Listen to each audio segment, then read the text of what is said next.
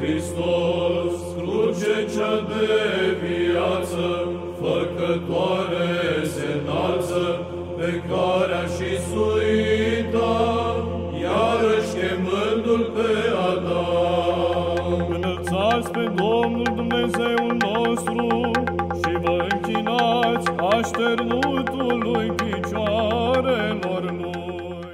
Emisiune realizată cu sprijinul Mitropoliei Ardealului, Mitropoliei Banatului, Arhiepiscopiei Ortodoxe Alba Iulia și Episcopiei Ortodoxe a Covasnei și Harghitei. Virgil Maxim, în cartea sa Imn pentru crucea purtată, ne face portretul părintelui Vasile Serghie, sub a cărui îndrumare atât autorul cât și Valeriu Gafencu și viitorul părinte Arsenie Papacioc au fost școliți în rostirea neîncetată a rugăciunii lui Isus.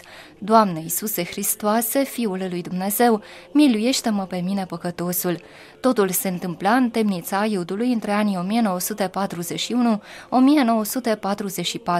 Erau întemnițați împreună părintele Vasile Serghie, Valeriu Gafencu, Virgil Maxim, Angel Papacioc, Traian Trifan, Traian Marian și alții.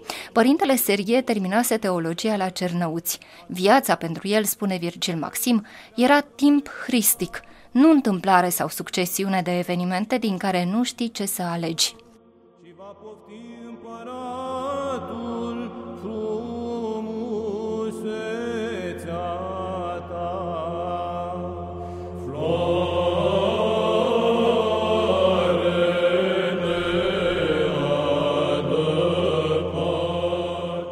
Dumnezeu revărsase asupra lui harul frumuseții.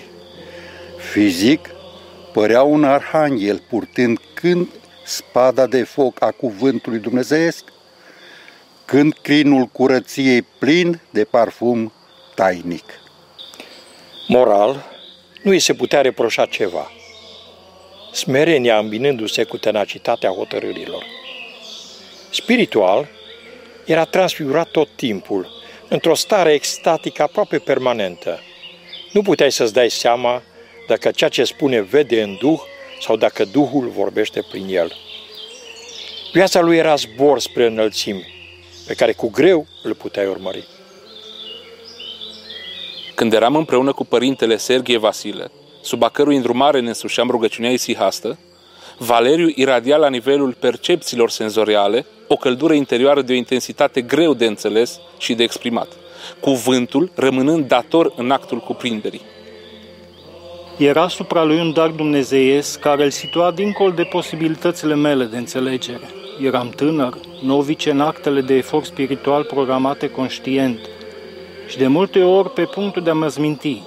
Părintele Vasile Seghie mă iubea mult și mă simțea ca un barometru. Mă punea pe linia de plutire duhovnicească și făcea contact pedagogic excepțional, punte de legătură între cele două stadii de viață duhovnicească, a mea și a lui Valeriu, știind să coboare ștacheta la nivelul posibilităților mele de trăire interioară și exterioară. În ruga comună mă simțeam ca un pui căzut din cuib, tremurând din aripile abia pudrate cu puful credinței. Iar pe Valeriu îl simțeam ca pe un vultur care plutește în înalt, trăgându-mă și pe mine după el. În programul duhovnicesc, în afară de rugăciune, studiu, meditație, convorbiri exegetice, intra și o zi pe săptămână de tăcere completă, mărturisește Virgil Maxim. Era făcută tot cu scopul unei adânciri și întâlniri tainice cu Dumnezeu. Citez, o analiză scrupuloasă a tuturor momentelor și actelor vieții, pe care apoi într-o mărturisire o analizam, adâncind-o și mai mult și încercând să găsim soluții de vindecare și îndreptare sau de încuvințare după cum era cazul cazul. Am încheiat citatul. Practica o formă de mărturisire comună. Sigur, nu este vorba de o mărturisire în sensul spovedanii, deci mărturisirea uh, la un preot, dar era mm, nu, aici Sfântul Apostol Iacov zice, mărturisiți-vă unii altora păcatele. Nu? Aici se referă, deci mărturiseau aceste lucruri pentru a se echilibra reciproc. Dar în același timp, sigur, ei practicau și mărturisirea la, la preot. Era încă o practică Uh, să spunem, uh, permisă în acea perioadă, iar după instaurarea regimului comunist o vor, se vor spovedi la preoții care sunt arestați. Uh, deci avem de-a face cu această practică isihastă, avem de-a face practic cu acest grup uh, grupul misticilor de la Iud, cum este cunoscut astăzi, mm, care au ales calea de luptă a, sau ca armă a luptei rugăciunea și lucrarea credinței prin iubire. În cazul lui Valeriu Gafencu, credința nu se mai rezuma așadar doar la lecturi și rugăciuni formale, ci devenea o trăire autentică, o trăire profundă și cu o ardere interioară de intensitate mare.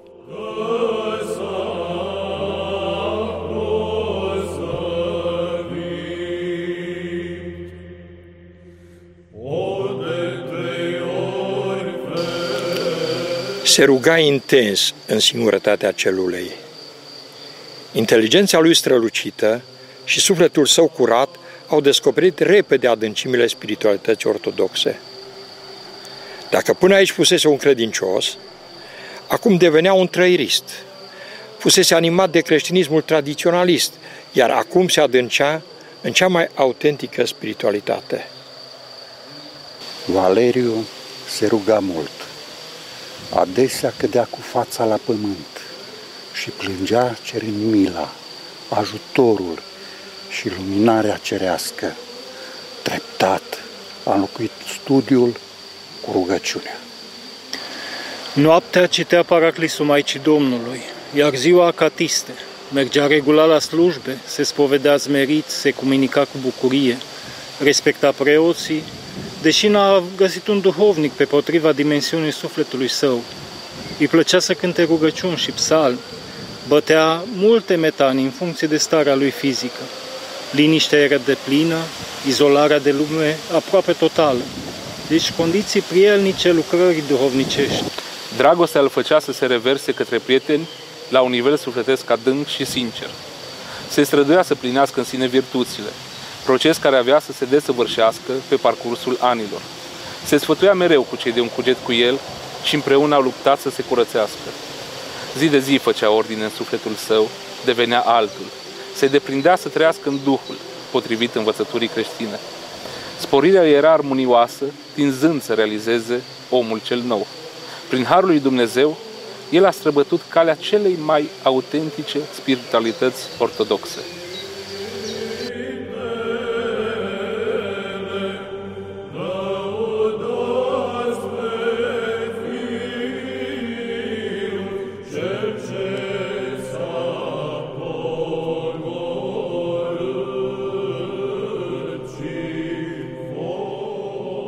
Focul rugăciunii, suferința devenea combustibil, sursă de pocăință ce aprindea și mai tare sufletele rugătorilor din temnițele comuniste. Drumul însă nu a fost ușor. De la acceptarea suferinței, găsirea rostului ei și folosirea durerii ca motor al pocăinței și al rugăciunii a fost un proces de lungă durată. Pentru majoritatea dintre deținuții politic din perioada comunistă, acest urcuș duhovnicesc a însemnat adevărata libertate, libertatea în duh care i-a condus la înviere. Valeriu Gafencu, uh, inițial, chiar are mărturii în care își menționează în perioada de început suferința și de înțeles și teroarea, ești un tânăr cu anumite preocupări, până la urmă n-ai făcut nimic ca rău, și ești în închisoare. Nu? Deci este clar că ei, ei au văzut că e vorba de o nedreptate.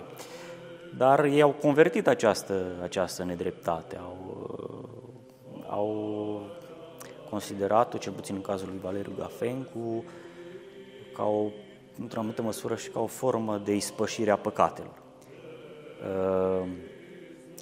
Desigur, mai degrabă cred că este vorba de o, o de o utilizare bună a situației în care se afla. Pe de o parte, pe de altă parte, într-adevăr, prin această rugăciune pe care, despre care vorbeam, rugăciunea isihastă, are practicanții și duh, mari duhovnici care au, au trăit-o, ajung la această concluzie că omul își dă seama de propriile păcate, de starea de păcătoșenie. Și atunci și închisoarea a devenit pentru ei, sau cel puțin pentru Valeriu Gafencu, ca o formă de a-și ispăși păcatele, dar și în același timp o ocazie de a-și le curăți. Asta a fost până la urmă la Valeriu Gafencu. A această stare exterioară a folosit un scop duhovnicesc. Deci, până la urmă, întrebarea pe care ne putem pune ce facem când suntem în suferință, nu că era o formă de suferință. Cum, cum folosim suferința? Valeriu Gafencu este un model de utilizare a suferinței într-un scop pozitiv, schimbarea, apropierea de Dumnezeu, că asta e până la urmă. Iar apropierea de Dumnezeu presupune și această conștientizare a propriilor păcate pentru a le curăți.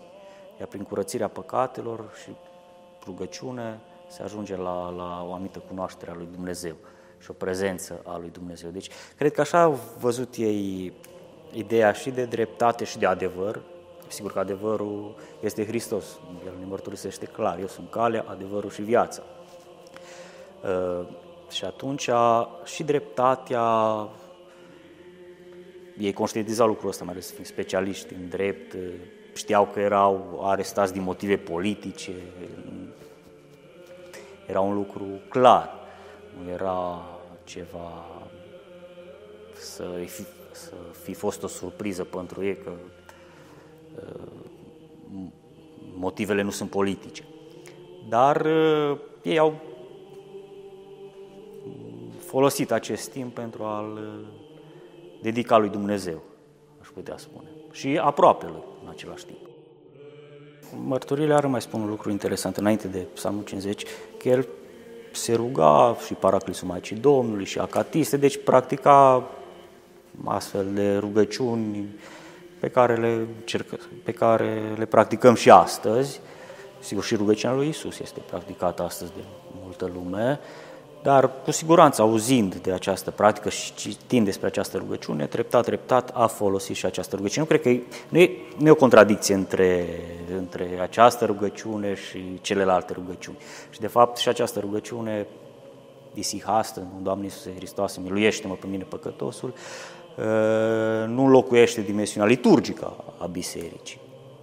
Deci ele, ele coexistă. Dar adevăr, această rugăciune este foarte scurtă și cuprinde o teologie foarte profundă. Nu este o mărturisire de credință, în primul rând. Doamne Iisus Hristos. Adică Iisus Hristos este Dumnezeu, este Domnul, stăpân, Fiul lui Dumnezeu. Nu? Iarăși mărturisirea de credință în divinitatea lui Iisus Hristos. Miluiește-mă pe mine păcătos. Aici ai, omul se recunoaște pe sine ca având nevoie de mila lui Dumnezeu. Deci este o, această rugăciune foarte scurtă, uh, permite acest, nu e o rugăciune care permite, care se poate practica și când se lucrează, mai ales rucodelile cum, despre care vorbesc călugării, nu lucru, lucrul de mână, deci permite să fie practicat în acest context uh, al muncii de, de zi cu zi. Și în același timp este și o, este o formă permanentă de, a, de a-ți păstra mintea la Dumnezeu, și de a mărturisi, de, a, de a-ți aduce, de fapt, până la urmă, aminte și tu de Dumnezeu. Și Dumnezeu, în același timp, să își aduce, bineînțeles, tot timpul aminte de noi, când noi uităm să ne aducem aminte de, de Dumnezeu.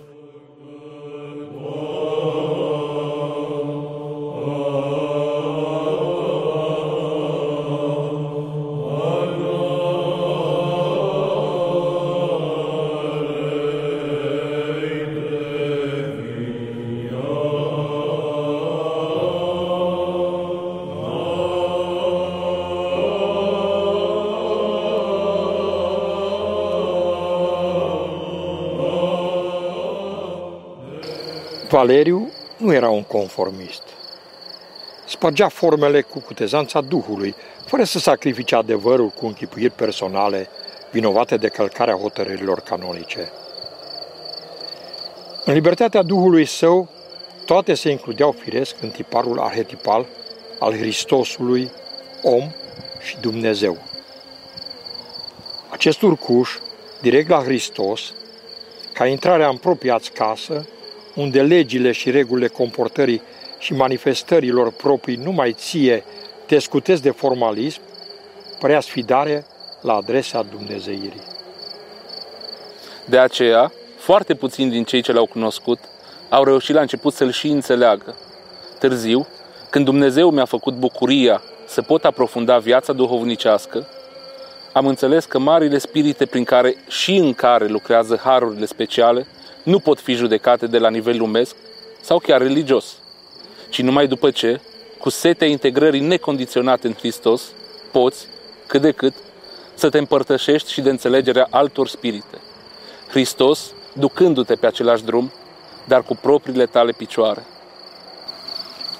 Această libertate în Duh, de care vorbește uluitor Sfântul Apostol Pavel, de a nu te mai judeca singur în ceea ce faci, lăsând să te judece Hristos, un stadiu în care nu tu lucrezi, ci Harul lucrează în și prin tine, avea Valeriu. Prezența lui oriunde, în orice fel de întâlnire între noi, ce apropiat sufletește, numiți de unii în chip decent, iar de alții în chip ironic mistici, ca și în mijlocul celor mai puțin inițiați în viața duhovnicească, crea bucurie și respect și uneori îngrijorare sau teamă. Bucurie pentru cele ce vrei să le cunoști din gura lui, dincolo de serpedele probleme cotidiene. Cuvântul lui te scotea din timp și te făcea să ignori mizeria umană, sublimând suferința și acceptând-o ca pe un dar mântuitor. Respect pentru frumusețea adevărurilor exprimate la nivel de înțelegere a fiecăruia. Fiecare putea să guste din ființa lui Hristos partea cea mai dulce, cea mai proprie lui. Teamă sfântă sau îngrijorare pentru gândul neîmplinirii tale, că implicarea personală în cele mărturisite va cere rupere, sfârșiere și moarte, jerfă și jerfire permanentă.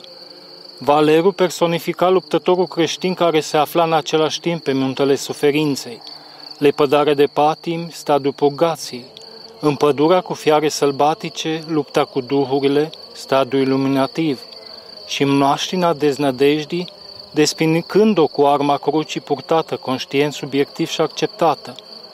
Nu cum voiesc eu, ci cum voiești tu, stadiul unitiv, de săvârșire. Prezența lui dădea încredere oricărui suflet, conștientizându-i dorința de înălțare duhovnicească spre desăvârșire.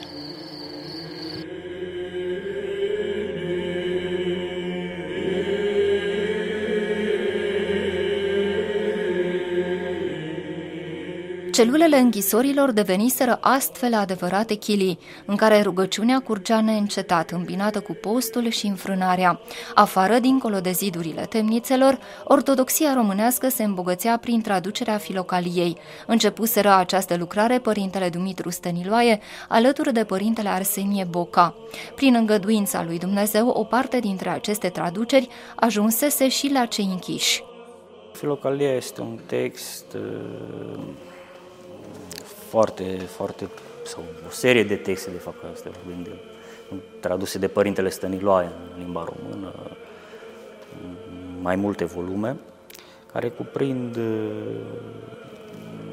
teme legate de viața aceasta spirituală, duhovnicească. A fost un moment important întâlnirea pentru ei uh, cu aceste texte filocalice, pentru că i-a ajutat foarte mult nu, să se cunoască pe ei, în primul rând. Pentru că dacă o să zăbovim asupra acestor uh, cărți, să spunem, ale acestor volume ale filocaliei, sigur că ei nu aveau acces la toate, că nu că erau a fost un proces. Atunci s-a început anii 40, 46, 47, în acești ani a început, să spun, traducerea sistematică de către Părintele Dumitru Stăniloae a Filocaliei, dar în aceste texte arată mm, modul în care să te eliberezi de patimă. Aceasta este prima, prima etapă în uh, urcușul omului spre, spre îndumnezeire. Nu? Aceasta este o caracteristică, caracteristică importantă a teologiei răsăritene, uh, care, pun una, care spune că omul este chemat la îndumnezeire că Iisus Hristos a făcut om pentru că omul să devină Dumnezeu. Este o, o formulă foarte cunoscută în teologia uh, ortodoxă și nu numai, că a fost, uh, este un este de origine patristică această idee. Dar oricum este o chemare spre îndumnezeire și ca să ajungi acolo, în primul rând trebuie să te despătimești. Ori ei, vă menționam anterior că practicau acea spovedanie comună, care era scopul de a vedea cum să se îmbunătățească, de a vedea ce fac, ce lucruri fac și deranjează pe ceilalți, ca să le, să le schimbe. Deci, și după aceea este vorba de o interiorizare prin rugăciune și prin meditație, să-ți vezi propriile gânduri, să ajungi la, acea luptă, la războiul nevăzut cu, cu propriile gânduri. Cu, este o luptă permanentă, un război spiritual sau război duhovnicesc, dacă preferați această formulă. De aceea cred că întâlnirea cu textele filocalice a fost un punct important pentru ei. Valeriu Gafencu, precum și ceilalți care i-au urmat în trăirea duhovnicească, au realizat că rugăciunea nu se poate împlini fără pocăință. Recunoașterea propriilor păcate, recunoașterea faptului că numai și numai Dumnezeu îi poate izbăvi din moartea păcatelor, i-a condus pe mărturisitor la un proces de spovedanie foarte deasă. Valeriu Gafencu avea să alcătuiască în închisoare chiar un îndreptar la spovedanie. Pe lângă spovedania individuală la preot, ei practicau și spovedania comună. Sigur, acum aici când vorbesc de această spovedanie, nu vorbesc de spovedania sensul tainei spovedanii, care se face strict la preot. Aici este vorba de o mărturisire asemănătoare, sigur, cu spovedania, dacă nu presupune dezlegarea de, de păcate, dar presupune, în schimb, este o practică care ajută la îmbunătățirea atât interioară cât și a situației externe, să zicem așa, a relațiilor interumane. Dacă celălalt îți, îți spune ceea ce îl deranjează, tu poți să îmbunătățești acel lucru și astfel ai o relație mai bună cu colegul de celulă, nu, în, cazul, în cazul lor. Deci aici este, de aceea practicau ei această formă de mărturisire a, a neputințelor, să spunem, și această analiză, nu? această rugăminte pe care Valeriu Gafenco face de a îi se spune, bă, ce v-am greșit ca să știu să îndrept lucrul, lucrul acela. Deci nu e vorba de o spovedanie, iar repet, în sensul taina, făcut, o spovedanie făcută la preot, ci e vorba de o spovedanie, ghilimelele de rigoare, să spunem, făcute în scopul îmbunătățirii atât interioare, dar care are consecințe asupra întregii comunități. Transformarea suferinței în drum ce duce către pocăință sinceră, spovedania deasă la preot, dar și spovedania în comun, rugăciunea neîncetată, postul și înfrânarea tuturor simțurilor, i-a condus pe mărturisitori către biruitorul iadului, către Isus Hristos, alături de care și prin care au gustat în final învierea.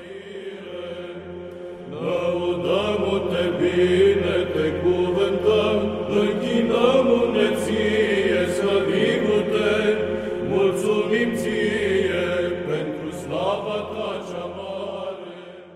Emisiune realizată cu sprijinul Mitropoliei Ardealului, Mitropoliei Banatului, Arhiepiscopiei Ortodoxe Alba Iulia și Episcopiei Ortodoxe a Covasnei și Harghitei. Bucură-te,